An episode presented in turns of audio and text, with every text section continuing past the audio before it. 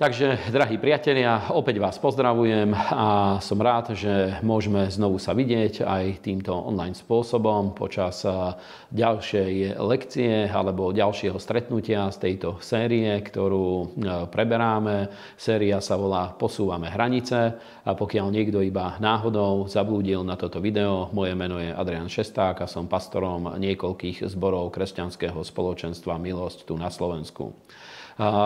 Táto séria Posúvame hranice vznikla počas toho obdobia koronakrízy, vtedy sme ju začali nejakým spôsobom preberať a mali sme, myslím, že toto už je 5. stretnutie, možno už aj 6., kde hovoríme o tých témach, zaoberáme sa témami, ako posunúť hranice kresťanského života niekde ďalej.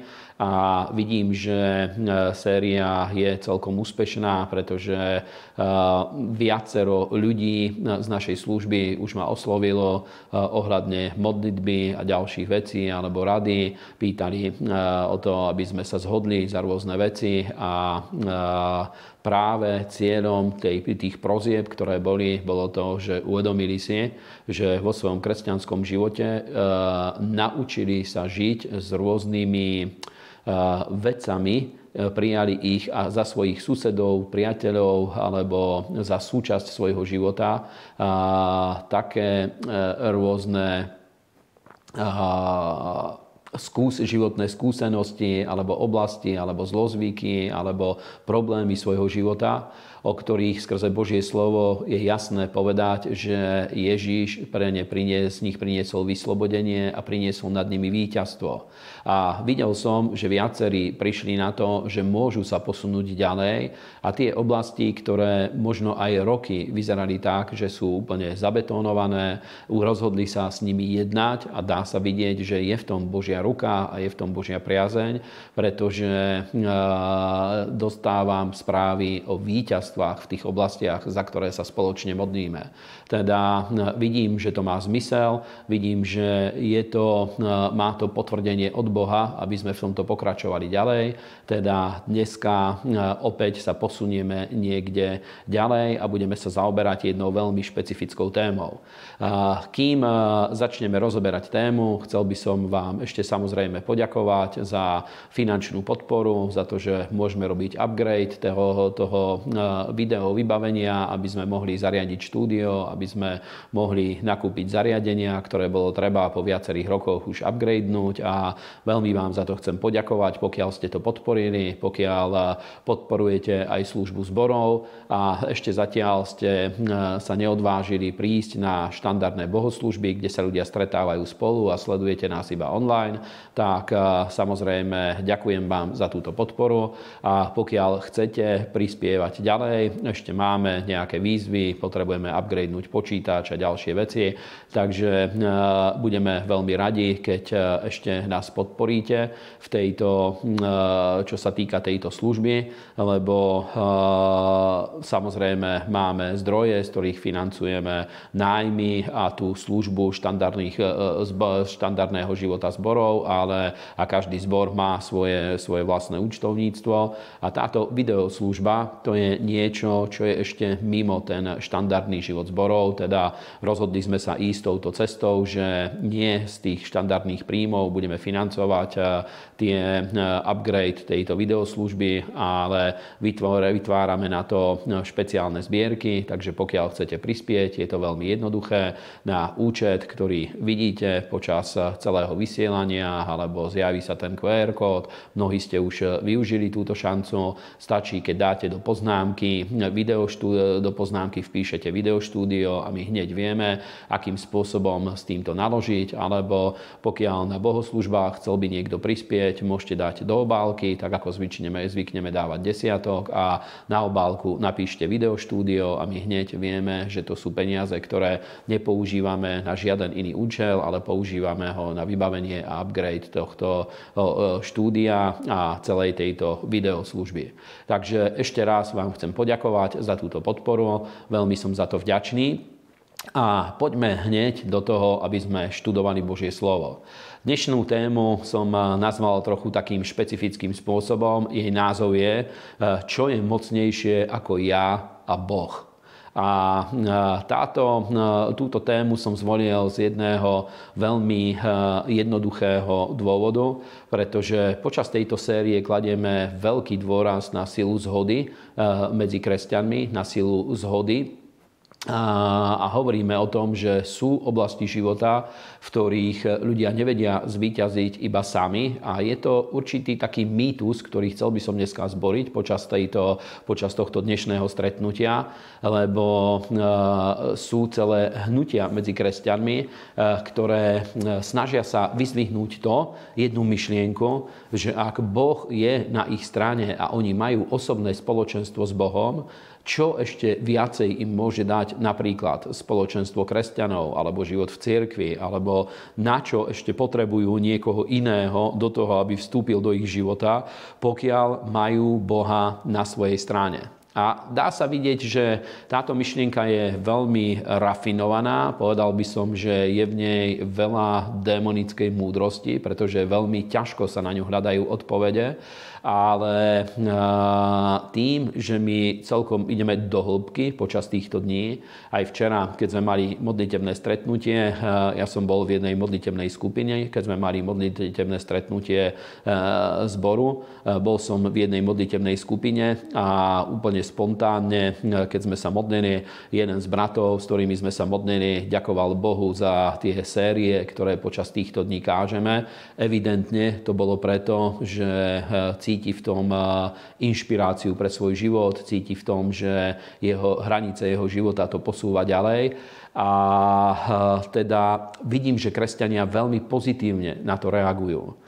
A zodpovedať tú otázku, že čo môže byť ešte mocnejšie ako ja a Boh, teda nie je úplne jednoduché, ale vďaka tomu, že ideme zo série do série, nemáme iba jedno stretnutie, ale máme sériu nadväzujúcich tém, v ktorých pokračujeme ďalej, tak vidím, že to zjavenie sa odkrýva a dynamizuje sa a rastie od jedného stretnutia do druhého, takže stále vieme pokračovať ďalej. A ani teraz ešte celkom neviem povedať, že koľko ešte častí táto séria Posúvame hranice bude mať, lebo už teraz mám inšpiráciu na ďalšie stretnutie, ktoré znovu bude o týždeň, na ďalší takýto online blog alebo online zhromaždenie. Takže určite ešte budeme pokračovať aj počas ďalšieho týždňa. Ale aby sme sa držali témy, teda zodpovedať túto otázku nie je veľmi jednoduché, pretože naša predstava je asi taká, že keď ja mám osobné spoločenstvo s Bohom a Boh je prítomný v mojom živote, už nič nemôže byť silnejšie a nič viacej nemôže byť ako to, že mám Boha na svojej strane, ktorý ma miluje, ktorý je pripravený zasiahnuť v mojom živote, požehnať ma akýmkoľvek spôsobom a použiť ma. A veľakrát dá sa vidieť, že tí ľudia, ktorí zastávajú tieto myšlienky, spoločenstvo veriacich alebo spoločenstvo kresťanov považujú za menej hodnotné ako to osobné spoločenstvo s Bohom. A aj myslím, že v minulom videu som na to reagoval a poukazoval som na to, že áno, osobné spoločenstvo s Bohom je jedna z častí, jeden z pilierov duchovného života. Ale keď pozrieme do knihy Skutkov apoštolov, absolútne jednoznačne vidíme, že spoločenstvo veriacich je ďalším pilierom a jeden nie je možné nahradiť druhým. Osobné spoločenstvo s Bohom je jedna časť a spoločenstvo s kresťanmi a tá sila zhody, pretože sila kresťanského života je práve v tej sile zhody, že ja hľadám, ako vytvoriť zhodu so svojimi bratmi a sestrami, ako sa zhodnúť na naplnení Božích cieľov a naplnení Božích plánov. Táto sila zhody je niečo, čo vie byť ešte mocnejšie a tá odpoveď na to, čo môže byť teda mocnejšie ako ja a Boh, je veľmi jednoduchá. Mocnejšie ako ty a Boh môže byť ty v zhode so svojimi bratmi alebo so svojimi sestrami a Boh v tom prítomný. To je to, čo vie byť ešte mocnejšie ako ja a Boh, ako ja a moje osobné spoločenstvo s Bohom. A Biblia nám na toto dáva veľmi veľa dôkazov, veľmi veľa biblických veršov vieme nájsť, ktoré toto potvrdia, vieme nájsť veľmi veľa biblických príbehov, ktoré na toto poukazujú. A rád by som prečítal teraz niektoré časti z Biblie, ktoré nám toto potvrdia, pretože táto myšlienka je natoľko závažná, že myslím, že ani sa neoplatí zaoberať dneska počas tohto dnešného stretnutia niečím iným.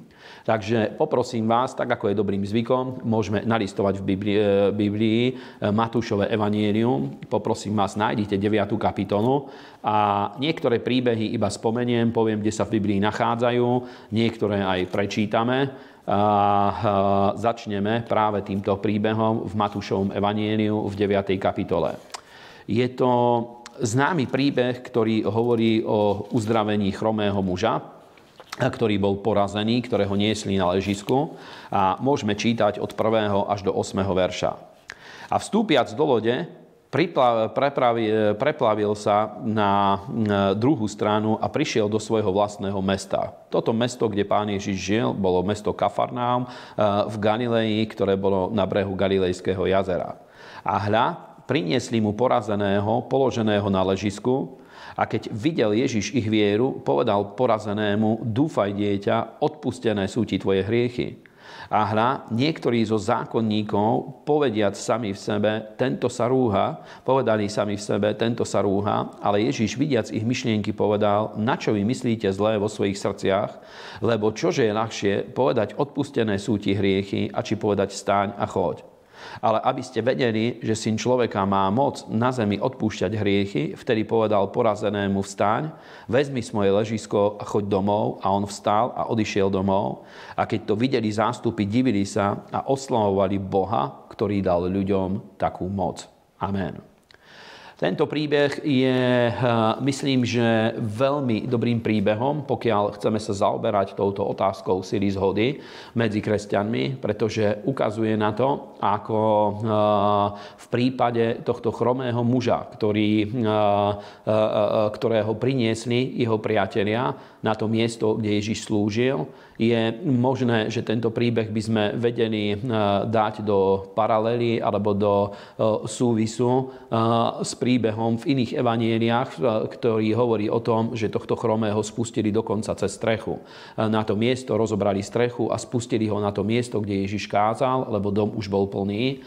Podstata je ale veľmi jednoduchá. Božie slovo hovorí, že Ježiš videl ich vieru. Teda nebola to iba viera, nebolo to iba o osobnom spoločenstve s Bohom tohto chromého človeka, ktorý následkom mozgovej porážky alebo nejakého iného ochorenia alebo následkom nejakého zranenia ostal ochrnutý, ale nebolo to výsledkom iba jeho osobného spoločenstva s Bohom, že bol uzdravený, aj keď nepopieram, že je veľa uzdravení, ktoré ľudia na základe osobnej viery vedia prijať s Bohom.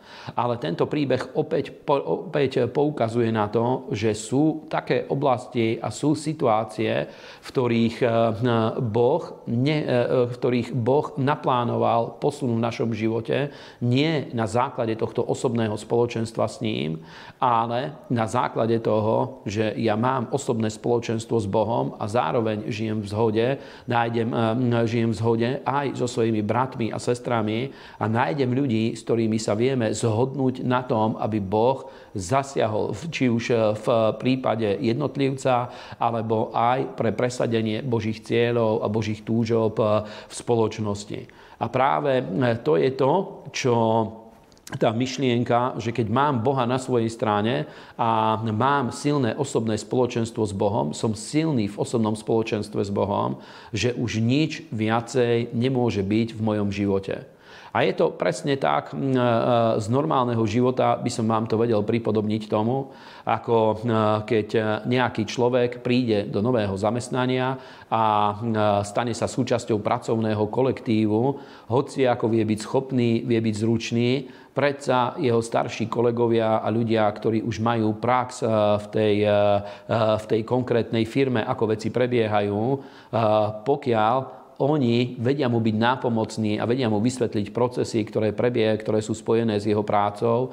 O mnoho rýchlejšie a o mnoho efektívnejšie vie sa zapojiť do celej tej práce na pracovisku a o mnoho rýchlejšie a o mnoho efektívnejšie vie začať pracovať a stať sa produktívnym.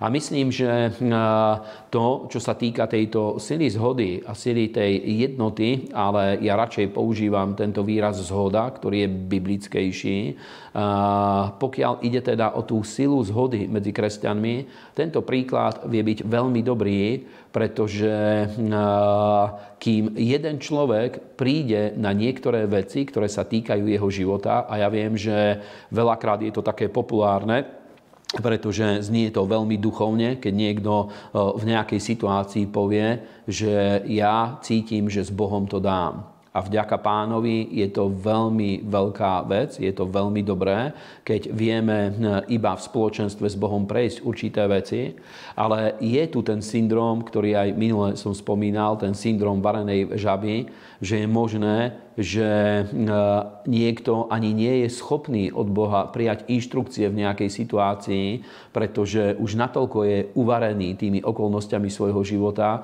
že nie je schopný v danej situácii a v danom stave počuť inštrukcie od Boha a mať jasnú a ostrú myseľ na to, aby vedel prijať zjavenie, ako v danej situácii sa posunúť ďalej.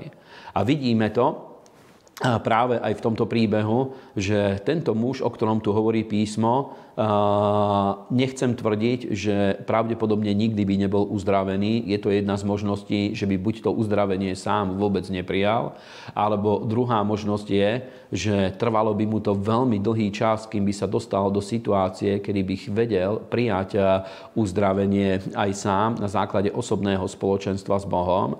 Ale vidíme, že práve vďaka tomu, že vedel vstúpiť do harmónie, symfónie, do zhody so svojimi priateľmi, s ľuďmi, ktorí ho povzbudzovali v nasledovaní Pána. Práve vďaka tomu ten výsledok vedel získať o mnoho rýchlejšie a bol veľmi efektívny a priniesol Božiu slávu, pretože mnohí ľudia za to začali oslavovať Boha, keď videli, ako tento človek bol uzdravený. A v príbehu môžeme vidieť, že skutočne kľúčom bolo to, že Ježiš videl ich spoločnú vieru.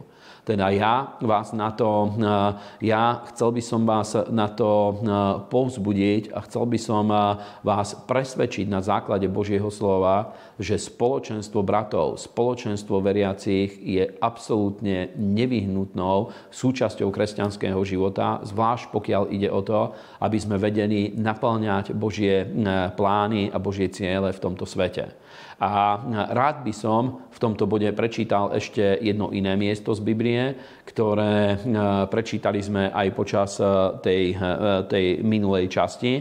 A chcel by som znovu, aby sme sa pozreli do Matúšovho evanjelia, 18. kapitoly, kde Pán Ježiš hovorí práve o tej sile zhody, o vytvorení symfónie, je tam to grécke slovo symfoneo, a o vytvorení zhody s bratmi a sestrami. A môžeme to prečítať už od 15. verša až do 21.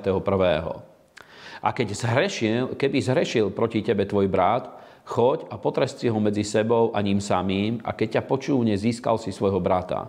A keby nepočúval, pojmi so sebou ešte jedného alebo dvoch, aby na ústach dvoch svedkov alebo troch bolo postavené každé slovo.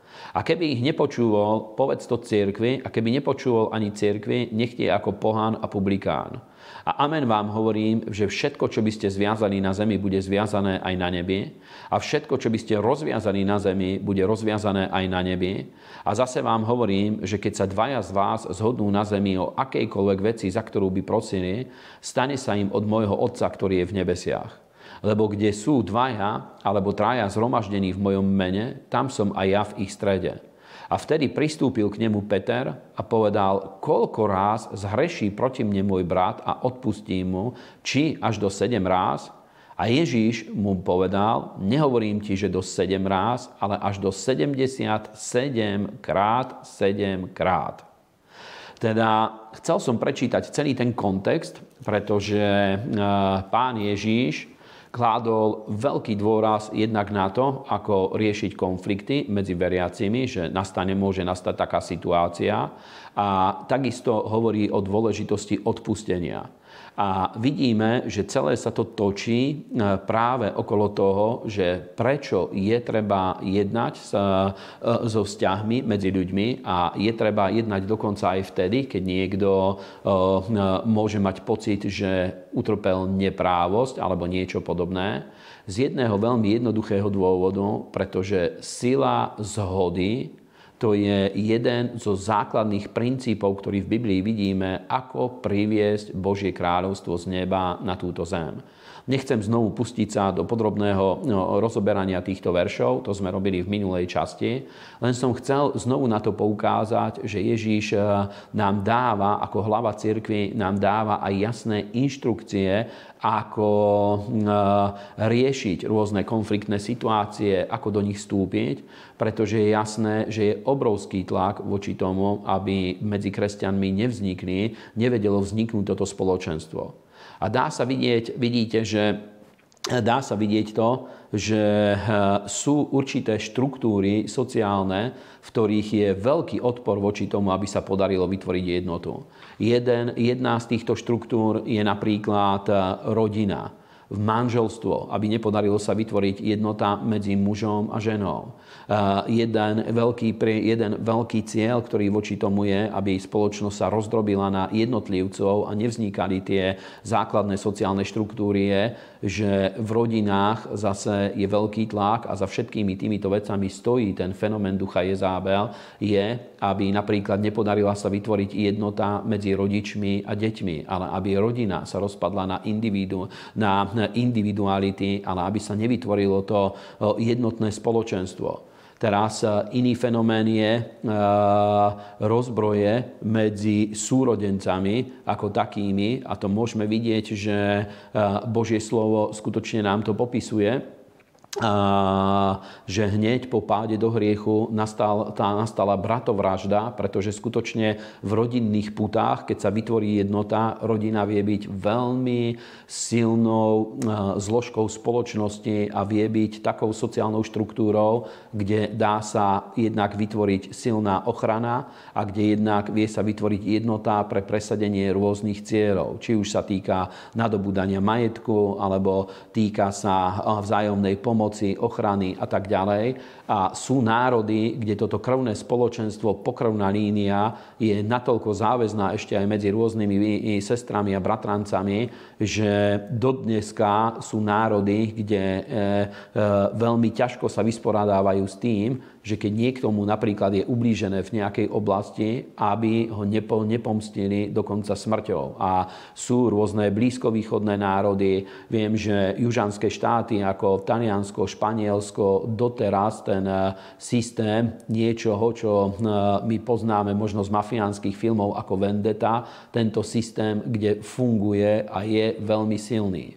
A my musíme povedať jednu vec, a síce, že spoločenstvo veriacich a bratské spoločenstvo, mnohí kresťania to tak chápu ako priateľstvo a myslím, že aj v minulej časti som to spomenul, som to hovoril, že to je jedna zo zlých interpretácií, lebo takto chápeme, že bratov a sestry si nemôžeme vybrať, ani rodičov, toto chápeme, ale priateľov si môžeme vybrať.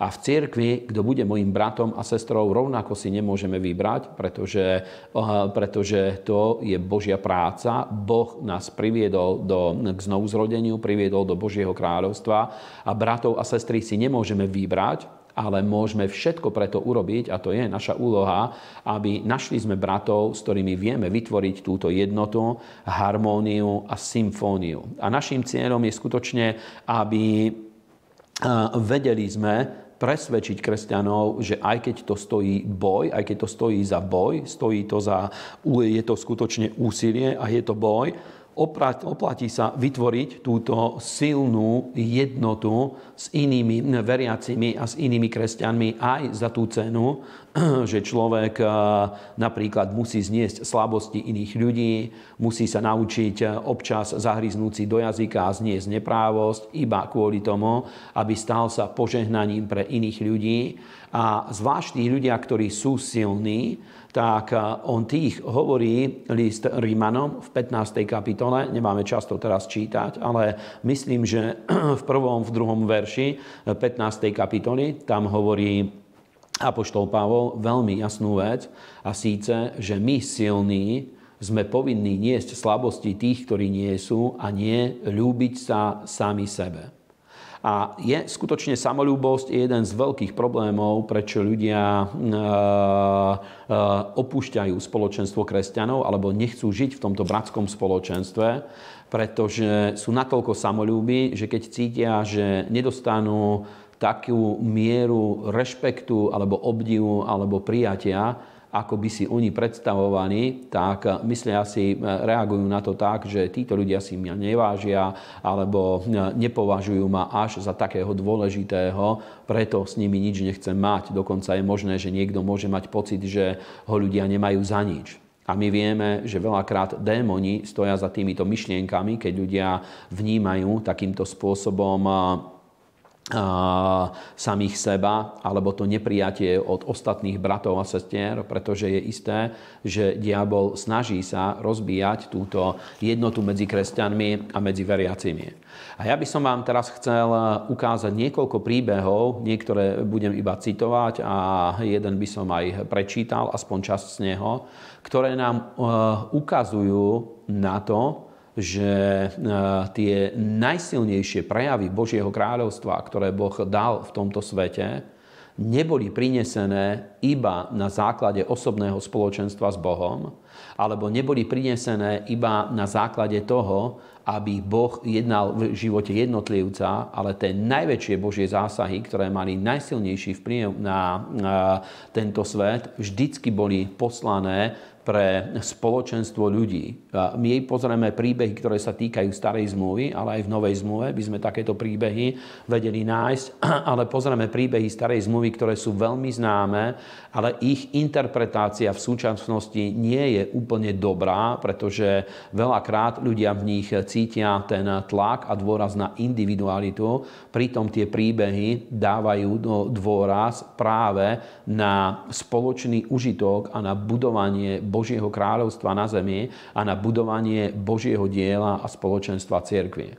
A stretol som sa s tým počas služby, že jeden človek, teraz konkrétne na jednu osobu si spomínam, jeden človek mal takú filozofiu, ktorú prinášal, pretože videl, že v cirkvi nie všetci kresťania sú úplne silní, nie všetci kresťania žili úplne taký silne odovzdaný a zaviazaný život voči Bohu, tak on začal presadzovať takú filozofiu životnú a my považoval to za veľmi duchovné, hovorí, že podľa jeho názoru pre Boha je lepšie mať jedného človeka, ktorý je v poriadku, on sám, ktorý žije odovzdaný a zaviazaný život pre Boha, ako keby mal sa stať súčasťou cirkvi, miestneho spoločenstva, nejakej skupiny ľudí, kde sú desiatky alebo stovky ľudí, môže byť aj 1000 ľudí, nech Boh dá takú milosť, že aj 1000 ľudí budú v miestnych charizmatických spoločenstvách, kde je veľmi veľa ľudí, ktorí nemajú takú kvalitu života ako on.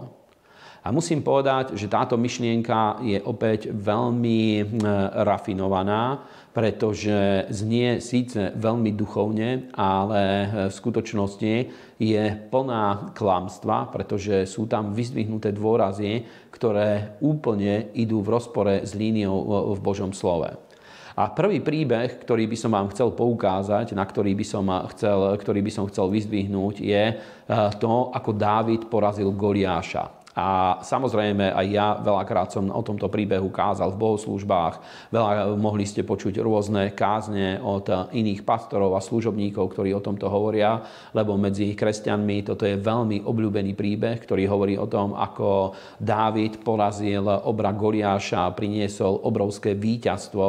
A veľakrát takto interpretujeme, že Goliáš symbolizuje rôzne prekážky, protivenstvá, ktoré sú prítomné v našich životoch, ale keď by sme chceli ísť na podstatu tohto príbehu, musím vám povedať, že tento druh interpretácie alebo pochopenia príbehu nie je dobrý. pretože Dávid neporazil Goliáša pre osobný prospech alebo sám kvôli sebe, alebo ešte ináč to môžeme povedať, Boh mu nedal víťazstvo nad Goliášom preto, aby Dávidov osobný život sa posunul niekde ďalej, pretože keď ide o osobné víťazstvá, ktoré Dávid mal, z ktorých on osobne bral prospech, tak máme príbehy, máme spomienku príbehov, ktoré až tak veľmi nezvykneme zdôrazňovať, ktoré hovoria o Dávidovi.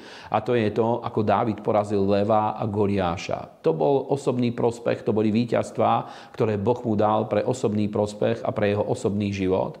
Ale to, čím Dávid sa stal absolútne slávnym a čím sa ukázalo, že je s ním Boh, je na ňom Božia ruka, je na ňom kráľovské pomazanie, to bolo práve to víťazstvo nad Goliášom. Ale keď čítame Božie slovo, vidíme, že Dávid Goliáša neporazil sám pre seba, ale Goliáš bol nepriateľom Božieho ľudu.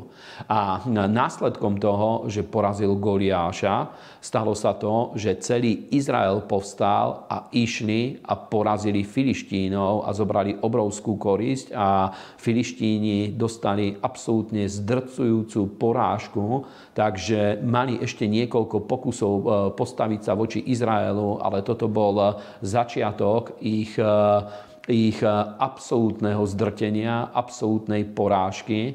A Dávid počas svojho života absolútne odstavil Filištínov z dráhy, aj keď predtým niekoľko storočí boli hlavnými nepriateľmi Izraela.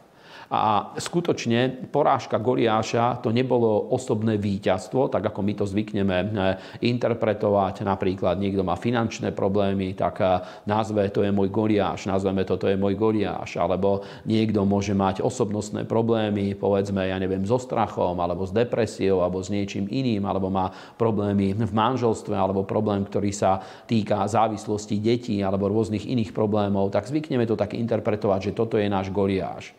Ale keď by sme chceli byť úplne striktne biblický a s tou chirurgickou presnosťou chceli by sme pomenovať tieto veci, tak mohli by sme skorej povedať, že to je náš lev alebo medveď z Dávidovho príbehu, pretože porazenie Goliáša to bola výzva, ktorá mala o mnoho širší charakter, to bola spoločenská výzva, to bola výzva, pre ktorou stál celý izraelský národ. Z nášho pohľadu by sme mohli povedať, že to bola výzva, s ktorou sa borila celá cirkev alebo miestny zbor. A k tomuto by sme mohli pripodobniť víťazstvo Dávida a Goliáša.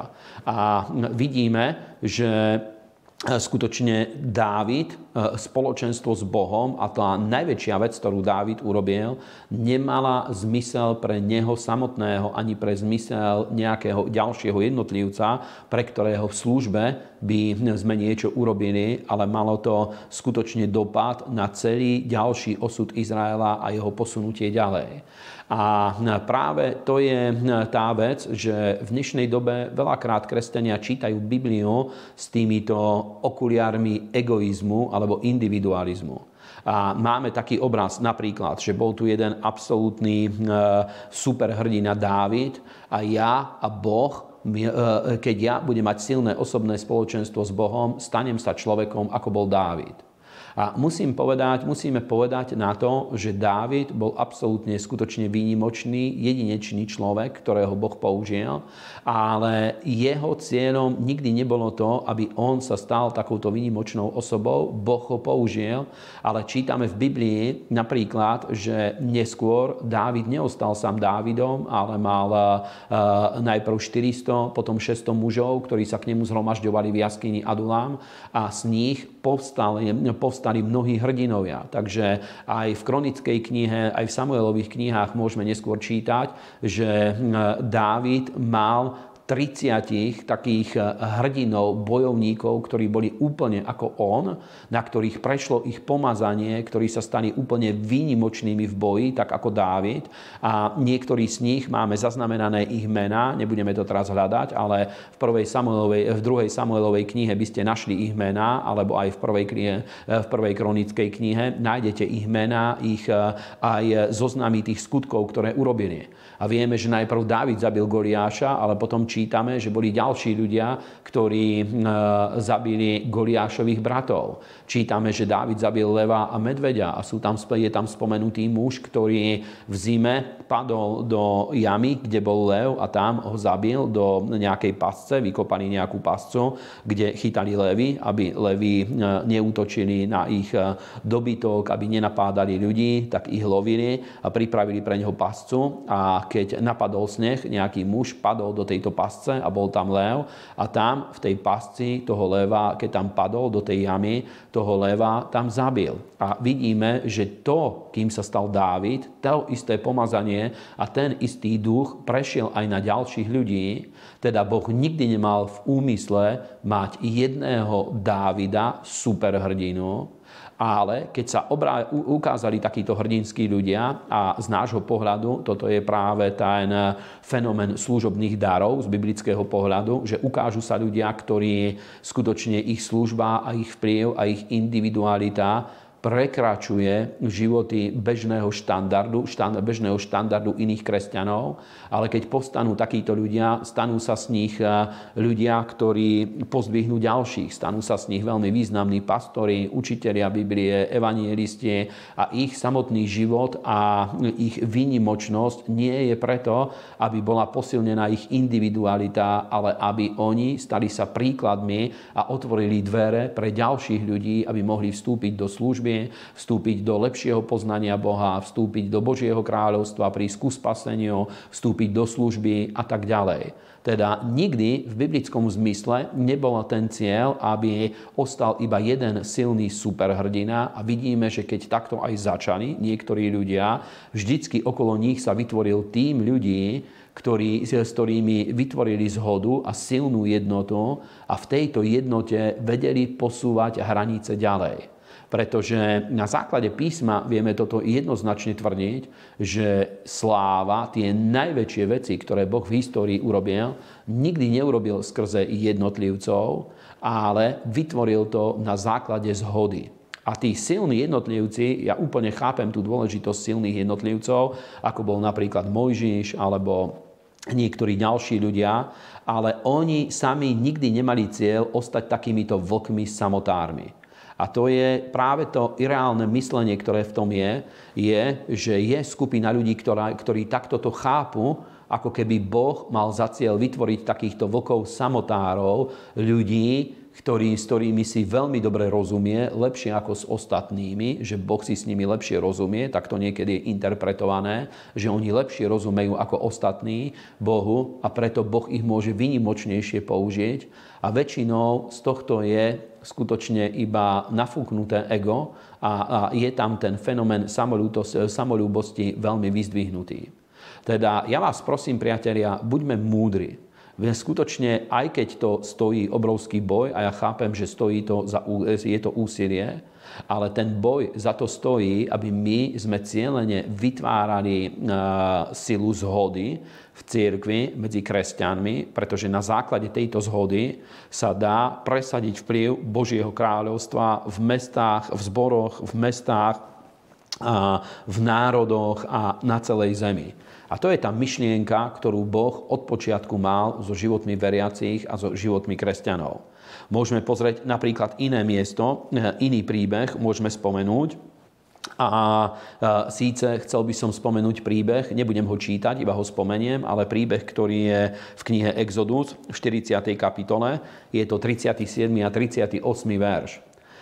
Je to vyvrcholenie knihy Exodus, ktorá hovorí jednak o východe synov Izraelových z Egypta a potom hovorí jej vyvrcholenie, absolútny záver knihy, hovorí o tom, ako zostúpila Božia sláva na stán zhromaždenia, ktorý Mojžiš postavil na púšti. A táto manifestácia Božej moci a Božieho kráľovstva bola veľmi silná. Bola tak silná, že väčšina vykladačov Biblie sa s tým zhoduje, že práve tá šekína Božia sláva, ktorá zostúpila na stán zhromaždenia, ktorý postavili na púšti, ona priniesla tú silu ochrany a víťazstva, priniesla ochranu pred chorobami, takže celý národ, väčšina vykladačov Biblie hovorí, že práve vďaka tejto šekíne, ktorá bola výsledkom zmluvy s Bohom, bolo, že Božia prítomnosť prebývala prostred Izraela A to je celkom zaujímavé napríklad, že šekinu nemal každý Izraelita vo svojom stáne, ale prebývala v ich strede. Bola v absolútnom centre celého národa a okolo nej sa zhromažďovali kmene. A ja nikdy som nebol natoľko precízny, aby veľmi som sa tým zaoberal, ale zase rôzni biblickí bádatelia hovoria, že ten tvar synov jednotlivých kmeňov Izraelových, ako nám to Biblia popisuje, ako boli rozmiestnení okolo truhlí zmluvy a okolo Mojžišovho stánku, bol v tvare kríža a práve tam, kde sa tie dve línie pretínali, tam v strede bol stánok zhromaždenia a prebývala tam šekína.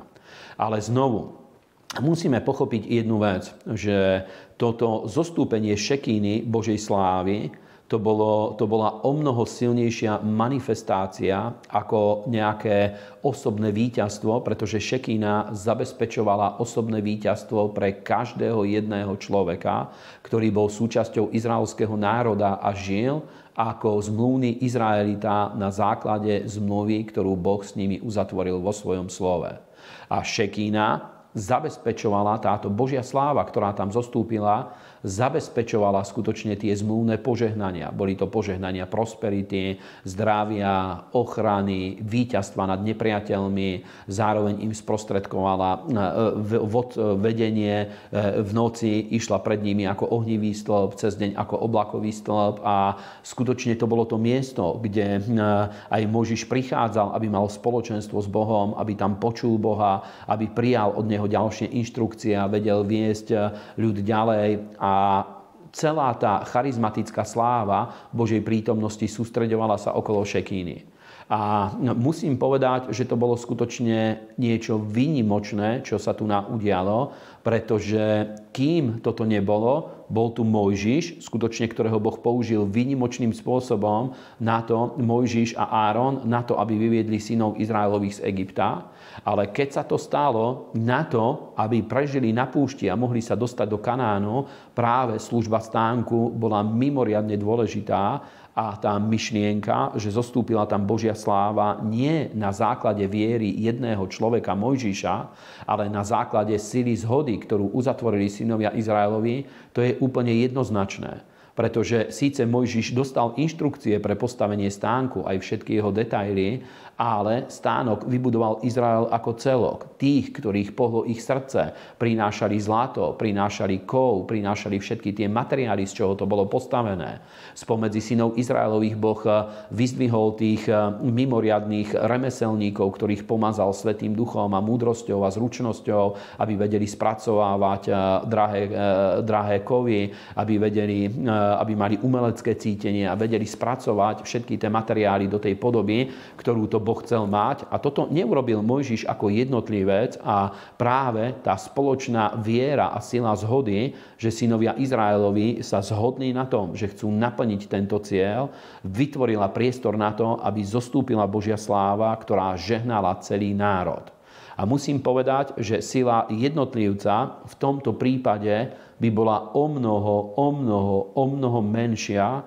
Teda na základe Božieho slova ja tvrdím a chcem vás na to skutočne presvedčiť, drahí priatelia, aby si sa rozhodol, že cielene chceš vytvárať túto silu zhody so svojimi priateľmi, s bratmi a sestrami, ktorí sú v cirkvi, aby Božie dielo a Božia práca sa mohla posúvať ďalej. A je pravda, že táto spoločná viera a sila zhody je väčšia ako viera jednotlivca, aj keď jednotlivec má prítomného Boha vo svojom živote. Lebo znovu to poviem, čo aj na začiatku som vyzdvihol, že čo môže byť silnejšie ako ja a Boh. A odpoveď je veľmi jednoduchá. Ja v zhode so svojimi bratmi, keď máme Boha na svojej strane. To je to, čo môže byť ešte silnejšie ako ja a Boh. Ďalší príbeh, a toto by som rád aj prečítal, ktorý by som vám chcel prečítať, je z obdobia kráľa Šalamúna. Viete, že za dní Šalamúna Izrael dosiahol absolútny vrchol. na takej úrovni bol Izrael za dní kráľa Šalamúna, že jeho vláda bola v určitej miere predobrazom tisícročného kráľovstva, ktorá bude na zemi. Izrael bol absolútne neohrozený. Zo všetkých strán mal úplný pokoj. Nikto sa voči nemu nevedel postaviť.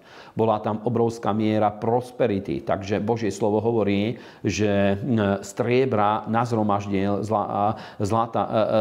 zlata nazhromaždil ako kamenia Šalamún v Jeruzaleme a striebro nemalo žiadnu hodnotu. Striebro je medzi drahými kovmi, medzi investormi. Hovoria, že niektorí dokonca ešte radšej investujú do striebra ako do zlata, pretože síce nemá až takú hodnotu v malom množstve, ale vo veľkých množstvách celkom stabilnú má hodnotu a tak ďalej. Ale to je vedľajšia informácia. Božie slovo hovorí, že za Šalamúnových dní striebro nebolo považované za nič. A drahé kovy ako meď a striebro skutočne neboli považované za žiadnu hodnotu a bolo tam obrovské množstvo zlata. Teda vo veľkej miere fungovala prosperita Izraela a stal sa absolútnou veľmocou na zemi, takže najvýnimočnejšie národy a ich vodcovia ako kráľovna zo Sáby a ďalší prichádzali, aby sa učili od Izraela. Izrael bol obchodnou veľmocou, dodával kone a vojenské vybavenie pre okolité národy a tak ďalej. Teda na veľmi vysokú úroveň sa dostane. A k tomu, aby dosiahli túto úroveň, aby dosiahol Izrael, znovu nemôžeme povedať, že by to bol výsledok iba Šalamúna ako takého, pretože Šalamún bol vodcom a bol veľmi silný vodca, bol veľmi silnou charizmatickou osobnosťou, ale úloha silných ľudí je integrovať ďalších ľudí do Božieho kráľovstva a do toho, aby sa podarilo vytvoriť zhoda a jednota medzi ďalšími veriacimi, pretože práve táto sila zhody prináša Božie kráľovstvo z neba na zem. Pozrime, toto by som rád aj prečítal, sú to iba 2 verše. Dneska pomerne rýchlo skončíme. Je to 2. kniha Paralipomenon, 5. kapitola. Opäť sú to známe verše, ktoré by som chcel prečítať. 13. a 14. verš. Môžeme už od 12. prečítať. A levitovia, speváci a všetci, ktorí prináležovali Azafovi, Hémanovi, Jedutúnovi a ich synom, aj ich bratom, sú oblečení v kmente a opatrení cymbalmi, harfami a citarami, stáli na východnej strane oltára a s nimi 120 kňazí, ktorí trúbili na trúby. A stalo sa, keď trúbili ako jeden muž a speváci spievali, ako čo by spieval jeden hlas, chváliac a oslavujúc Hospodina, a keď pozdvihli hlas na trúby, na cymbaly a na iné nástroje a k sprievodu spevu, a v tom, čo chválili Hospodina, že je dobrý, že jeho milosť trvá na veky, stalo sa, že bol dom plný oblaku, dom Hospodinov. Takže nemohli kňazi obstáť a svetoslúžiť pre oblak, lebo sláva Hospodinova naplnila dom Boží. Amen. V týchto veršoch môžeme vidieť jeden veľmi zaujímavý fenomén. Ja neviem, či to je úplne presne tak, ale na začiatku septembra minulý rok mali sme chváličský seminár v Bratislave. Niektorí ste tam boli, tí, ktorí ste zo služby chvál. A maďarskí bratia z Gyülekezete, ktorí sú zapojení v službe chvál, oni dávali rôzne semináry pre chváličov. A súčasťou toho seminára bolo niečo, čo predtým nikdy som nepočul, alebo ak som počul, tak som to veľmi nezaregistroval. Hovorili, že v Šalamúnovom chráme fungovalo najväčšie hudobné teleso, aké v histórii, kedy máme zaznamenané, že fungovalo. Bolo to okolo 4000 hudobníkov a spevákov, ktorí naraz hrali a spievali. Ak ste niekedy zažili živú hudbu, symfonický orchester, ktorých bežne je okolo 40 až 60 členov symfonického orchestra, aká je obrovská sila, keď napríklad 40 nástrojov spoločne hrá, je to kus iné ako tá reprodukovaná hudba, ktorú my dneska poznáme, ktorá ide z reproduktorov, pretože tie živé nástroje natoľko vedia rozvibrovať zvuk, natoľko vedia rozvibrovať vzduch, že človek úplne cíti, že sa mu chveje celé telo. Veľakrát sú také momenty, kedy zacíti, že ešte aj kosti v jeho vnútri vibrujú. Je to veľmi taký zvláštny pocit. Ja som bol raz na jednej akcii, sedel som v prvej rade, kde vystupoval symfonický orchester a skutočne ten zážitok pre mňa bol úplne fenomenálny. Viem, že nie každý musí mať rád vážnu hudbu, ale tá symfónia tých rôznych nástrojov a tá sila zvuku bola tak obrovská, že okrem toho hudobného zážitku ako takého to vnímanie toho telesa bolo veľmi silné. A v Šalamúnovom chráme skutočne, ak je to pravda, ale viem, že títo bratia veľmi presne vykladajú Božie slovo, aj historicky, aj biblicky, keď je to tak, že okolo 4000 ľudí, spevákov, ktorí svojimi hlasivkami, silou prirodzeného hlasu a nástroje dohromady 4000 ľudí, keď začalo vydávať zvuk v jednote, toto skutočne muselo rozvibrovať celú atmosféru, celý zvuk, celý vzduch musel vibrovať na tom mieste a muselo to byť veľmi niečo silné, veľmi slávne, čo sa tam udialo. A Božie slovo toto vyzdvihuje, že keď hrali na trúby ako jeden muž a spievali hlasom takisto ako jeden muž, ako jedným hlasom, vtedy naraz zostúpila Božia sláva, zostúpila Božia prítomnosť, takže kňazi popadali a nevedeli obstáť a sláva Hospodinová zostúpila na chrám, ktorý Šalamún postavil. A znovu, my vieme, že Dávid priniesol inštrukcie pre stavbu chrámu. Šalamún bol vodcom, ktorý viedol Izrael a on skutočne organizoval túto prácu a prinášal do toho také impulzy, aby národ spoločne budoval túto prácu, ale stavba bola natoľko veľkolepá, že to nevedel urobiť jeden človek. A takisto to, že zostúpila Božia sláva, to nebolo výsledok spoločenstva. Samozrejme, nespochybňujem osobné spoločenstvo Šalamúna s Bohom, ale toto nepriniesol Šalamún a Boh. Toto priniesla tá sila zhody, ktorú Boh vytvoril medzi veľkou skupinou bratov na úrovni národa. Bola táto jednota a oni skutočne v jednote sa zišli, aby oslavovali Boha. Do toho sila chvál a uctievania natoľko ich vtiahla do harmónie, symfónie, do tej sily zhody, že toto skutočne prinieslo nebo na zem a nastala jedna obrovský, silná, slávna manifestácia Božieho kráľovstva, ktorá ovplyvnila celý národ, takže Izrael skutočne stal sa svetlom pre národy v tých dňoch. A priatelia, to je to, čo my musíme chápať, čo je dôležité, aby sme rozumeli. A nechcem hovoriť o jednote, pretože jednota je medzi kresťanmi veľmi sprofanovaný výraz. Veľmi by nás to tlačilo do ekumenického myslenia. A myslím, že tu nedá sa hovoriť o ekumenizme ako takom. Tu je reč o sile jednoty medzi bratmi, o sile jednoty medzi kresťanmi. A ja vás povzbudzujem, bratia, priatelia, bratia, sestry, aby ste s úprimným srdcom skúmali tieto veci, aby ste sa nad nimi zamýšľali, pretože to je naša úloha v týchto dňoch, aby sme vytvárali v zboroch túto silu zhody, silu jednoty, silu zhody práve za týmto cieľom, aby sme rozširovali hranice a posúvali hranice Božieho kráľovstva ďalej. Takže nech vás Boh veľmi požehná. Ja nechcem teraz ďalšie myšlienky vniesť, lebo veľmi by sa nám natiahlo toto video. A na budúci týždeň budeme hovoriť o tom, čo kazí spoločenstvo bratov. A konečne by som chcel sa dostať do toho bodu, že rozoberieme príbeh Annáša a Zafíry. Budeme hovoriť o dôležitosti odpustenia, pretože v tomto svetle aj dôležitosť odpustenia, aj to, čo už v minulých videách som pomenoval ako hranie formy, o čom nám hovorí príbeh Annáša a Zafíry, úplne do iného svetla a vieme dostať tieto príbehy na základe tohto videnia o dôležitosti a o sile zhody. Takže verím, že aj toto dnešné video vás povzbudilo na to, aby ste pochopili to, že cieľom Božieho plánu a Božieho jednania v životoch kresťanov je, aby Boh nás priviedol do zhody s bratmi a sestrami, pretože skrze silu zhody vieme presadzovať Božie kráľovstvo a prinášať Božie kráľovstvo do tohto sveta. Teda nech vás Boh mocne požehná.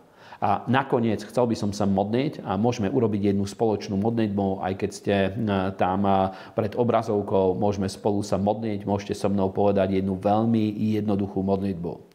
Nebeský Otče, v mene Pána Ježiša Krista ťa chválim a vyvyšujem a ďakujem ti, že som sa mohol znovu narodiť, že patrím do tvojho kráľovstva a ďakujem ti, že máš plán s mojím životom, aby som vedel vstúpiť do zhody a do symfónie s mojimi bratmi a sestrami. A prosím ťa v mene Ježíš, aby si odstránil z môjho života všetko to, čo by bránilo tomu, aby ja som mohol žiť v zhode. A v mene Ježíš prosím ťa, aby si ma priviedol do takých duchovných vzťahov v rámci miestneho zboru, v ktorých ja môžem vytvoriť túto silu zhody, silu symfónie s mojimi bratmi a sestrami, aby sme spoločne presadzovali Božie kráľovstvo a prinášali Božie kráľovstvo do nášho mesta a do nášho regiónu. Ďakujem ti za to v mene Ježíš. Amen. Nech vás Boh požehná. Ešte raz vám ďakujem za čas, za sledovanie, za príspevky a prajem vám veľa úspechov.